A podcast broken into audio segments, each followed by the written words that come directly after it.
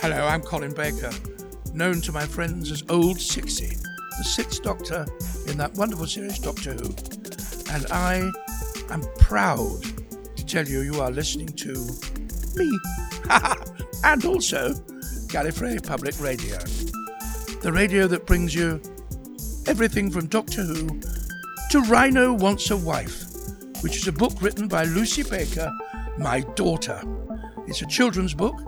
You can get it from fbspublishing.co.uk, and it's about a rhinoceros who is lonely and wants a wife, and it's illustrated by my other daughter's boyfriend.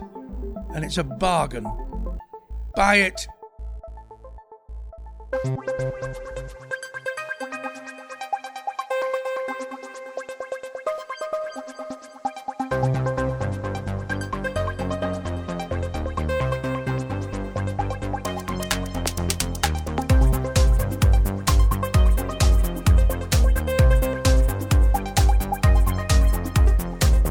Gallifrey Public Radio, a weekly podcast dedicated to positive enjoyment of Doctor Who. We travel through classic and new episodes, explore the extended universe, and play a few games from time to time. We do discuss news, content that has been officially released, and the occasional interesting rumor, but we'll warn you before anything considered spoilers comes up.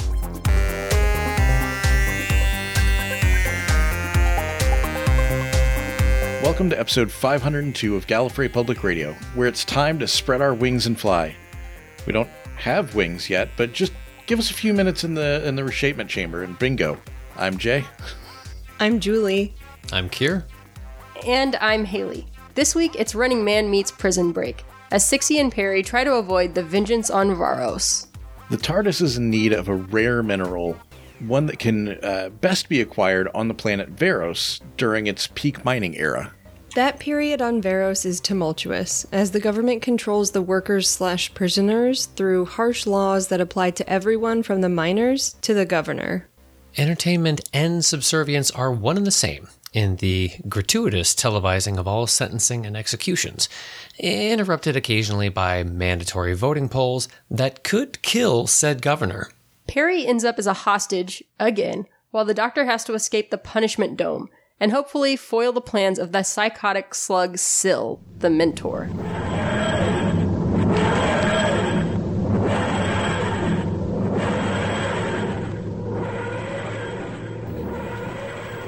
Don't upset the Galatron delegate, please. We need that agreement to sell the Zeiton ore to his company. On the starvation rate he offers us. Who else will buy our only asset? Why not find other mining companies who will refine Zeiton ore on better terms? Who will pay the seven credits per unit I ask? Why not? A more. Never! The people of Varos have voted to accept Sil's final terms. You, as governor, must impose their will or suffer death by default. After I extract the truth about this girl and her companion, the doctor.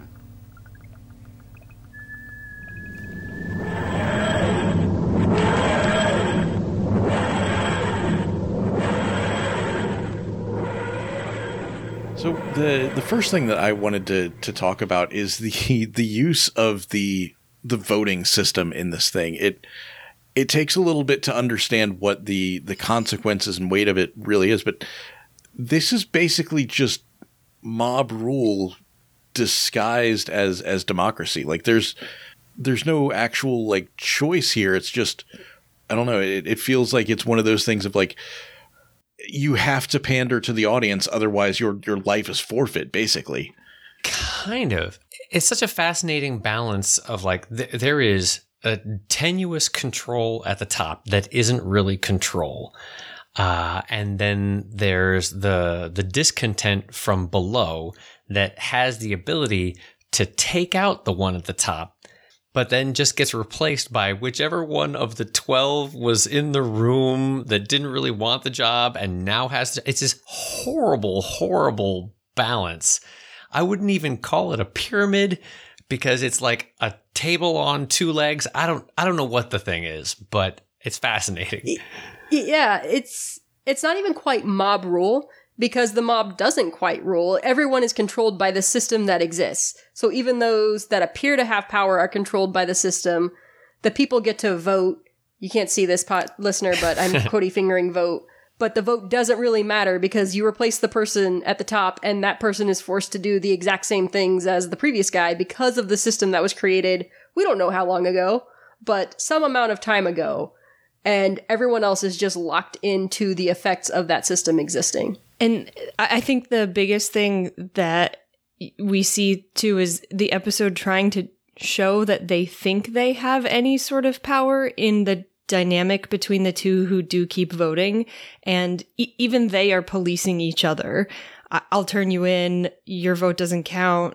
I- I'm going to go lay down. But if, if you go lay down, then how would you vote? Well, you vote for me. You know what I'm going to vote. And, and it's like always the same over and over, exactly what you're saying. That's a really cool element using those two in the story as well. Um, totally removed from it, they're the they're I've I've seen them equated to the Greek chorus because they never interact with any other characters. They comment on what's on hap- what's happening live time because they have visibility to what's actually happening in the vast majority of what's being staged, so to speak. Um, and they're not really the voice of the audience because they they are sort of giving some exposition as well. It's, it's, it's just a fascinating component to the story. I, I really did enjoy that and like kind of slowly gaining the uh, the history of you know this was a a prison colony and the people that are in charge were descendant from the guard so like clearly this system was put in place long ago just to keep those who had power in power and yeah i mean watching the two uh kind of watching everything happen and paying attention to every aspect but being so disconnected to it or from it was just frightening. and granted, this was back in the 80s, but it feels really timely now, too. I would say, if anything, the only two who really had any semblance of of demonstrable power were the two that kind of stayed under the radar. Quillam as the as the the chief scientist and the chief officer, which was kind of explains why the chief officer was so smug through the whole thing. Every time things started to get kind of hectic, or every time there was a matter of, you know, something's happening to the governor, or or a Sil is going off on a rant, or what have you, he just had this smug, mustachioed grin on his face because he knew he was eff- effectively safe through the vast majority of this. He was kind of mm-hmm. playing both sides and, and really wasn't beholden to anyone. It's true. I mean, he, he kind of just, he had the governor thinking that he was, you know, a loyal servant of the system kind of thing, while he was absolutely like trying to get into Sil's pocket. So it's like, I don't care who comes out on top. I'm keeping my spot and the power that I've got. Yeah. Played really, really well too. I think Forbes Collins did a great job Oh, yeah. in that role, not not putting too much into it, like not trying to to be the primary villain. Um, or any well, you couldn't even really come close to who the primary villain was going to be. it's really a no brainer on this one, but um, but yeah, I, I was I was impressed.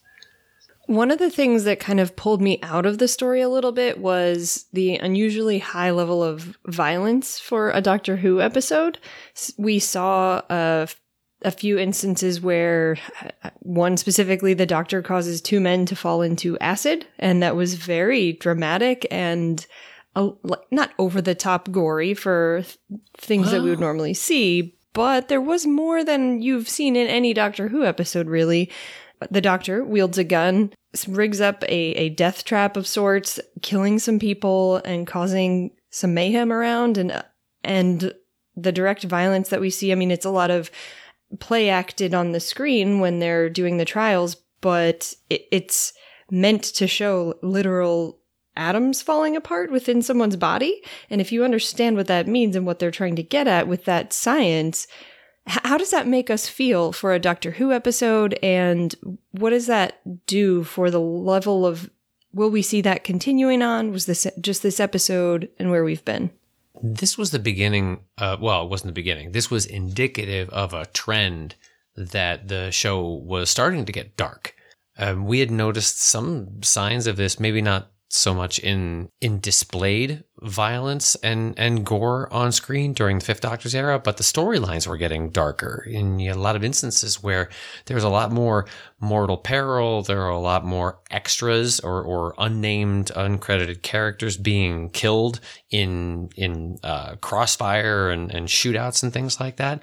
And it was starting to maybe it was something where well, we're just trying to cater to an audience that's that's getting more action shows and and this is just what they want and they expect but the pushback from a lot of the critics was that that's not the nature of what this show was really supposed to be about and it's getting to be too much of a of a requirement and that that acid scene was was part and parcel of like that, did we really need to see the survivor climbing back out you know with third degree burns all over and such um, mm-hmm. and and even that uh, the way that whole scene worked out was apparently supposed to be um, done more comedic.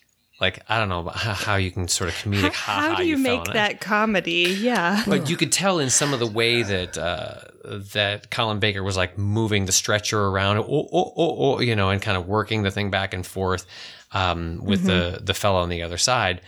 But I think the director's choice, I, I think Ron Jones's choice was to try to convey that the doctor is uh, culpable for some injuries and deaths. And I mean, that kind of, kind of got hit on a few times in the story, which I think is an, is a, is a valid component of the, of the doctor's, um, sort of character representation. You know, the, no one's hands are totally clean.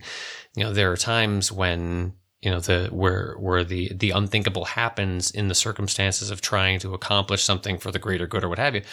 But it's this was like blurring the lines between intention and and circumstance.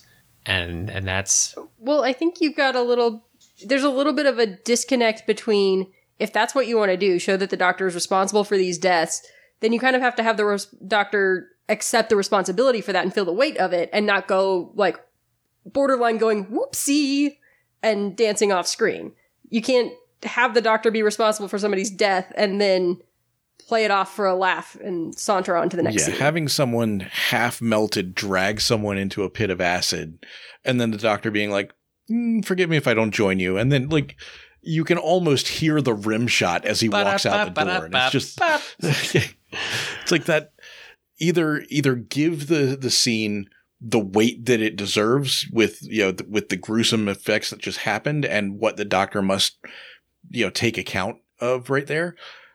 Or, yeah, don't have the guy climb out, let them fall into a pool of water and, you know, really play it up for you know, more slapstick.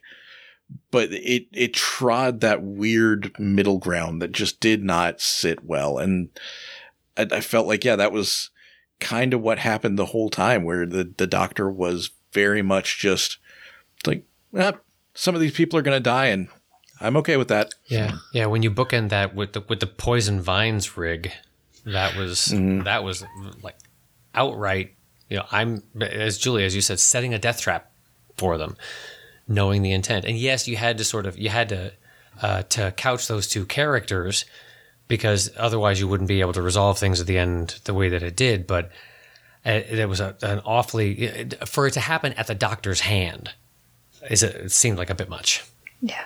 And I feel like there are other instances where the doctor has shown some remorse or dealt with those feelings. And we see that in a lot more modern Who for sure. But it feels like there were no moments left for that. And these episodes are long enough. I feel like you can build some of that time in or have a conversation with someone. Ah, I feel bad about this.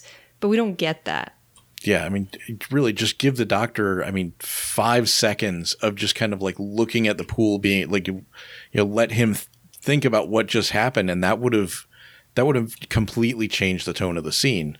If the, you had just given him that five seconds to kind of like look on in horror at what just happened. Mm-hmm. Yeah. yeah. even like a well, and you have the five seconds because you cut the line of him saying, "Oh, excuse me if I don't join you." yeah. Oh, even a moment of like, and then go on, you know, like right. finger, hands over the mouth, and actually taking that moment of just, well, that didn't go as I planned, but I'm still okay, and things need to happen now because this is my story, but yeah, that that's not how that played. the my one of the reasons why I actually really enjoy this story and a lot of elements of this story has to do with our our, our various baddie constructs. So we've got um, a handful uh, of of people in the nefarious roles, right? You've got um, you've got your scientist, you've got your chief officer, you've got your governor, who you start thinking is just uh, he's just going to be another one of these. He's this you know, whatever this this figure of authority that we're supposed to we're supposed to loathe, and they come around, which is a it's a it's it's a fun flip to watch, and and you actually start to empathize for him, uh, and then you've got Sil. Sil is just probably, and I'm trying to think back across all the different adversaries that we've had in the classic eras. Sil is on paper, there it is just a straight line. It, it, it is just he's um, absolutely driven by nothing but greed. Uh, is completely amoral. He revels in others' misery and death. Um, you know, dead as death, and and absolutely loves it. But I I can't get enough of it because the performance is so over the top that is is an absolute direct violation of my standard that says the best villains are the ones that you can understand how they feel they are doing the right thing. That is absent here. And I still love that little slug. Yeah, it, he is by far the the highlight of this story. No questions. I, I don't think that you don't see that he does believe his is correct. It's all for him and all for himself, and that's all that matters. I, I feel like that's a pretty understandable from his perspective. like it's But just it's like doing the right thing by me. that is Yeah, legitimately just the world is a mess, and he just needs to rule it. the a great villain is one that you can look at and recognize your own actions in if taken a different route. A fun villain is one that is just so over the top that you kind of feel the joy that they feel in horrible things. It's almost a, a, a sort of Schadenfreude effect of like, it's like, oh, he, he's really enjoying this. Well, maybe I can enjoy it a little too. he gives you the permission to do that and then an appropriate amount of his weird laugh like some moments you would have expected they might have added it in and it would have been too much but the it was perfectly timed and you only got it just enough that it made it okay It's the best. It's absolutely the best. You know, I, ev- everything about him. He's just you know from the from the the screaming out the moment when he thinks he's he's he's amassing his power and everything's going to plan, and he calls to his two thugs to to to water him down and give him a mirror. It's just everything. It's just, all the choices are just fantastic. Um, and he's so real because he also has snacks all the time like that's a real thing Yeah, those little gummy minnows um, that apparently uh, gave him the poops on set. well, luckily he had a toilet right underneath him. Yeah, right. so, um, in the in the DVD set when they when they released it, I'm sure that it uh, it made it to the because they did this season on a, on a recent Blu-ray set as well. There was an extra with a commentary uh, from Nabil Shaban, Shaban, sorry, and um, he said that the costume it, it, it was originally one piece and he couldn't move enough in it so they split it up so that the cowl all the headpiece was one prosthetic just attached to his face and back around the head so the body could move independently. And it took so much work to do and and it was a like it was July so it was constantly like the glue was letting go and they'd have to like fix it between takes and stuff and I guess at some point due to whatever circumstance he had to drive home with some of it still on him uh, of the headpiece still on him and he got pulled over on the way home and Nice. the uh and he got to enjoy the look on the officer's face when he had to roll down the window That's fantastic. I just as long as he did the laugh, I guess he probably got out of it.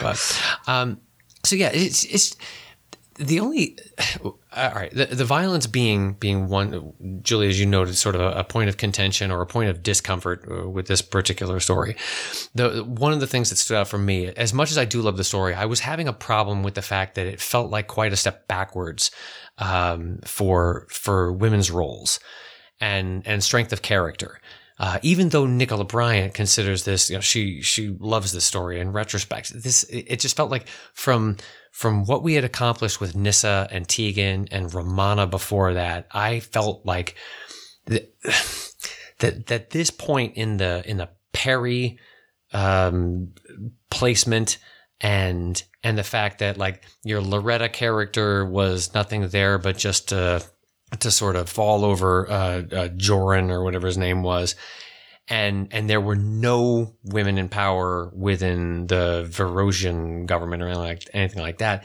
It just felt like it like it just rolled everything backwards quite a bit, and I just kept noticing it every scene that proceed or that that follows. Like, okay, well, all right, I, I, we had a chance. Nope, you blew it again. Okay, did that stand out with anyone else?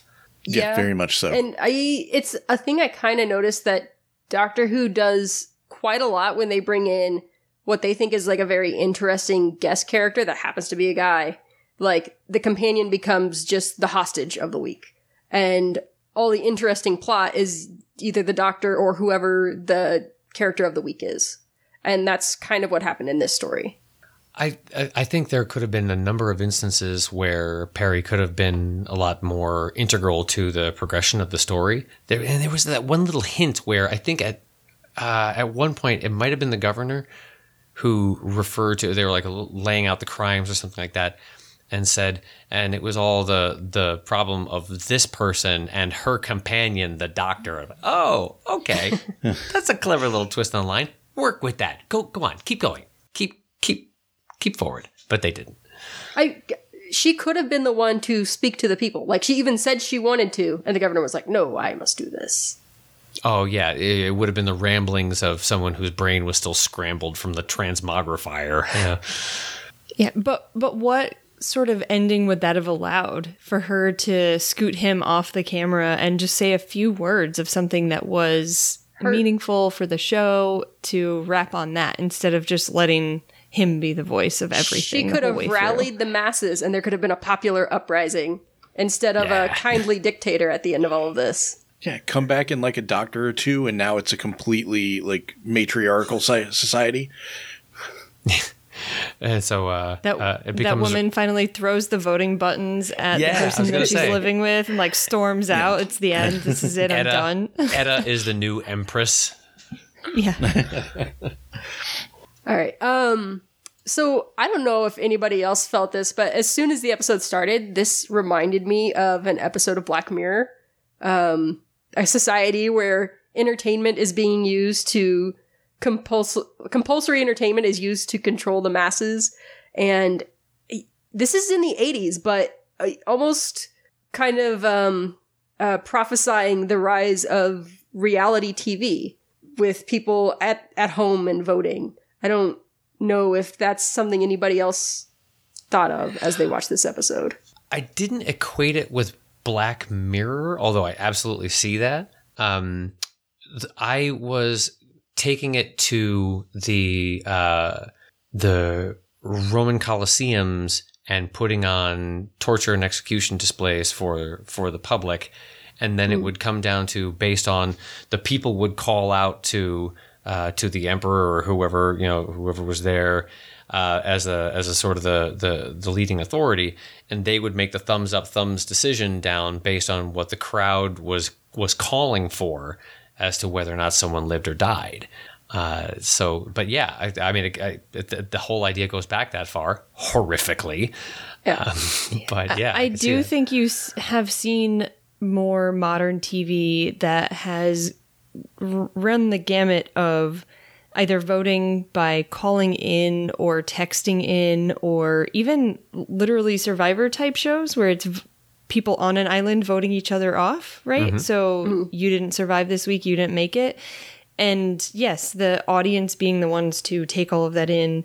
In this case, it it does feel more like a Black Mirror than those because it because of that one step removed. Like we're watching a show where they're watching something else happening to vote and watching that entire story play out. So to me, I feel like that biking episode for sure, like Yes. that is what happened, right? They had to bike to earn credits to then vote to then watch certain things and it was the whole dynamic of an entire society built on that. So yeah, to me, this is like a precursor of a Black Mirror where it's just very simplistic in the yes no voting and requirements for being there on time, the amount of food they were given, what they were given, and that it was fed out based on those kinds of decisions that were made. So yeah, I can see it.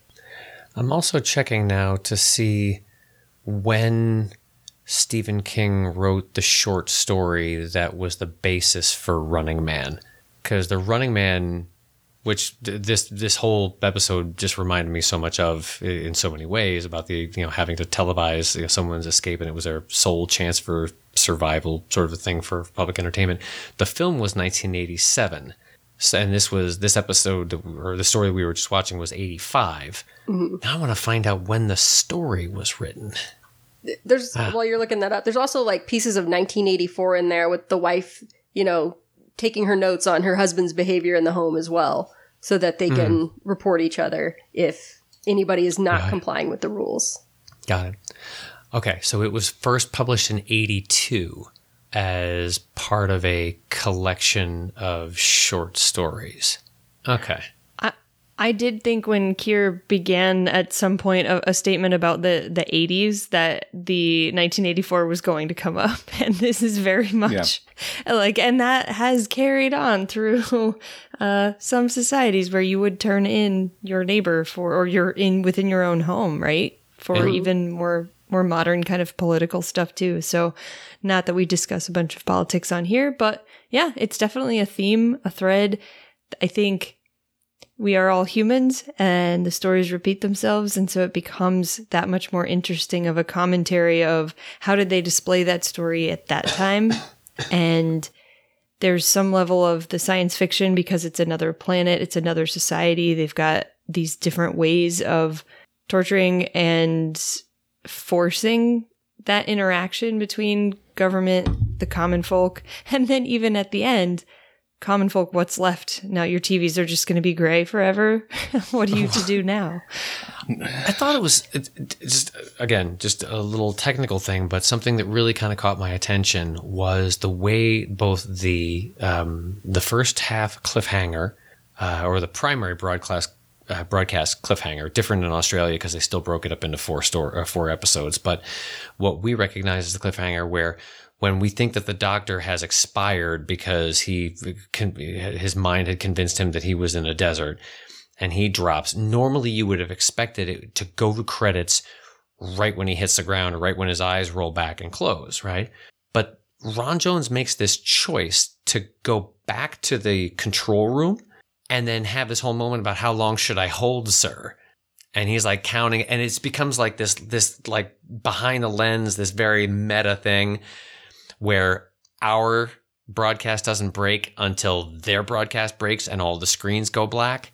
And then you take that all the way to the end of the story where the where the last thing you see is just static on the screen and it goes to credits. It's just a, a, a really cool choice on both sides. Um, yeah, just technical aspects of this of this story I particularly like. that's what makes me agree even more with haley's point of definitely an episode I, you would see because of those specific moments but and I will say that moment where the doctor's left and, and down, and when you're watching with a, a younger generation, uh, they look at you like, "What? Yeah, it's sold. Yeah, but it's that's real. Let's watch, see what happens next." So, what are we gonna call this as far as recommendable, rewatchable? What do we think? I, I call this both recommendable and I- rewatchable. I very much enjoyed this episode. You know, wish that Peri had had more to do. Um, but overall, it's a pretty strong episode. Yeah, I think I, I don't know yet, but I think that we will see some effect of this. Hopefully, it doesn't just go by the wayside, but for future stories. So you would need to know that this happened. I feel like you've got a lot of opportunity with Sil, a- and whether or not his people come back, I don't know. It's super fun to play with, and I, I mean, I would watch it again to see some of those other things that I missed and didn't notice the first time around, maybe in the background or some of the other dichotomy of that power play. And I've seen a lot of cosplay from Sil, so if you skip this, you're not going to know and you will be on the outs. yeah. It's this is absolutely rewatchable, recommendables as far as I'm concerned. This is this is one of the gems of of uh, Colin Baker's era, uh, as as far as I'm concerned. I mean, I know I still have a special place in my heart for Trial of the Time Lord, but that's a that's a complicated defense. Um, but this one is a it's a tight story. It doesn't have too many extraneous characters. Um, some get a little more screen time than they absolutely need, but even when you get down to the the guard that the governor is talking to and saying, you know, I recognize you, you know, and they have that kind it's it's justifiable, and and it's just it's it's solid throughout. Has its problems. Most classic. Who does if you scratch at the surface for too long? Um, but it's it's tight. It has one of the best villains in the classics.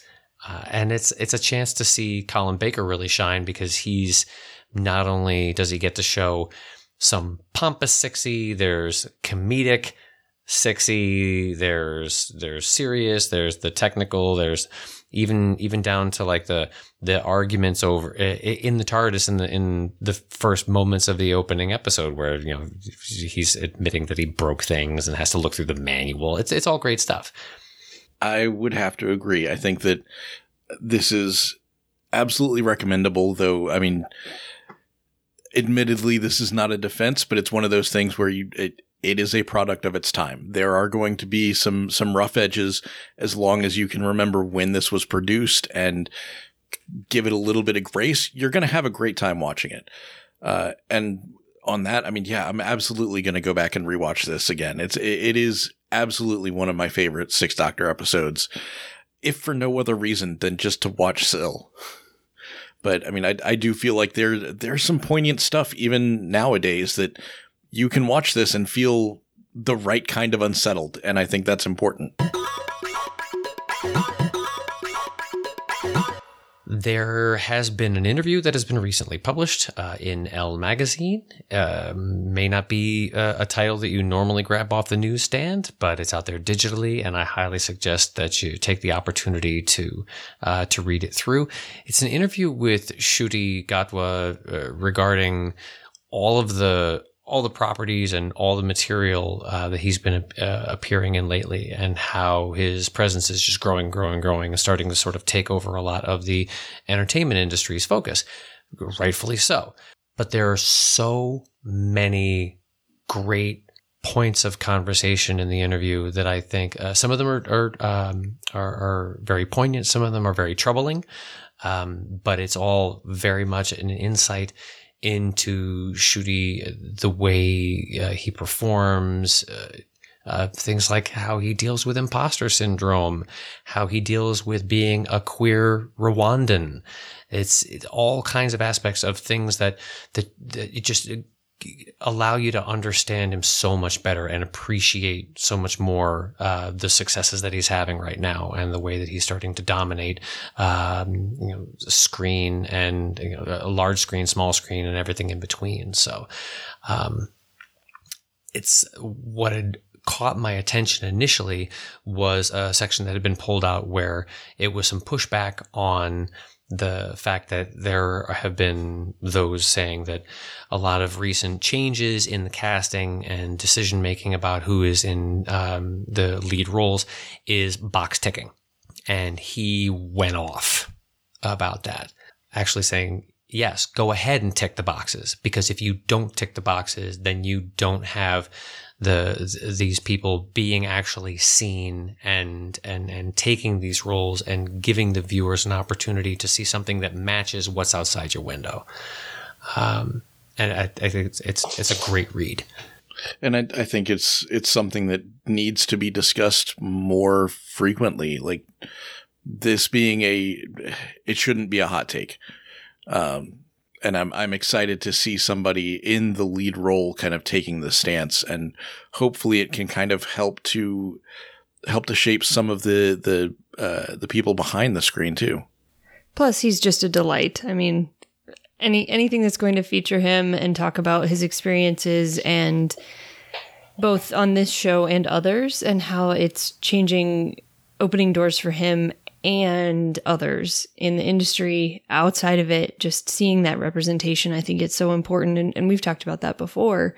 So having interviews like this that allow him to open up a little bit and just let's get to know him before he's on our screens. Oh, and it allows him to do another photo shoot, which is, um, this man is goddamn photogenic, um, and can wear anything in the department store, uh, including probably the the the bags to carry your clothes out with. It doesn't matter. Um, some of the photos look like that might have been what he put on. just saying. But but tastefully done, so tastefully done. Tastefully done. It's just yeah, he just anything, everything. It's great. Yeah.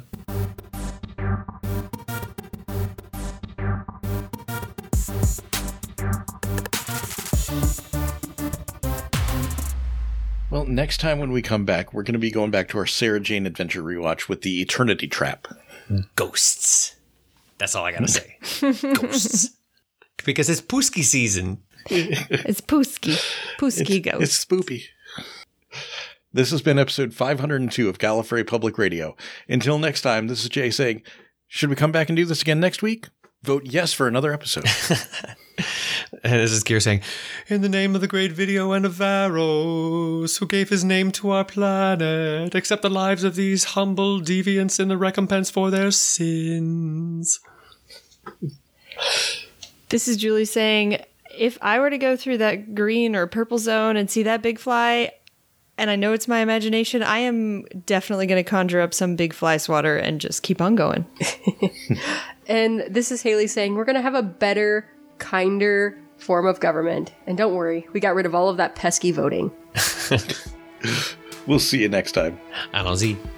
Cheers. Bye.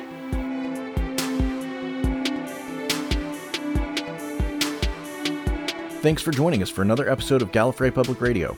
Want to keep the conversation going? You can find us on Twitter, Facebook, Instagram, and YouTube, or just send us a good old fashioned email to feedback at gallifreypublicradio.com. You can also give us a phone call at 754 225 5477. That's 754 Call GPR, and you may hear your voice on a future episode of the show. Everything's got to end sometime, otherwise, nothing would ever get started. Join us next week for a brand new episode.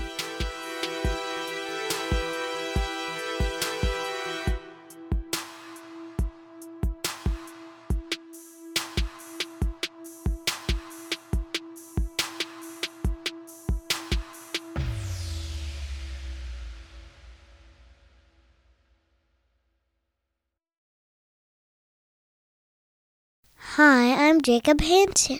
Gallifrey Public Radio is copyright 2023. We'll see you next time.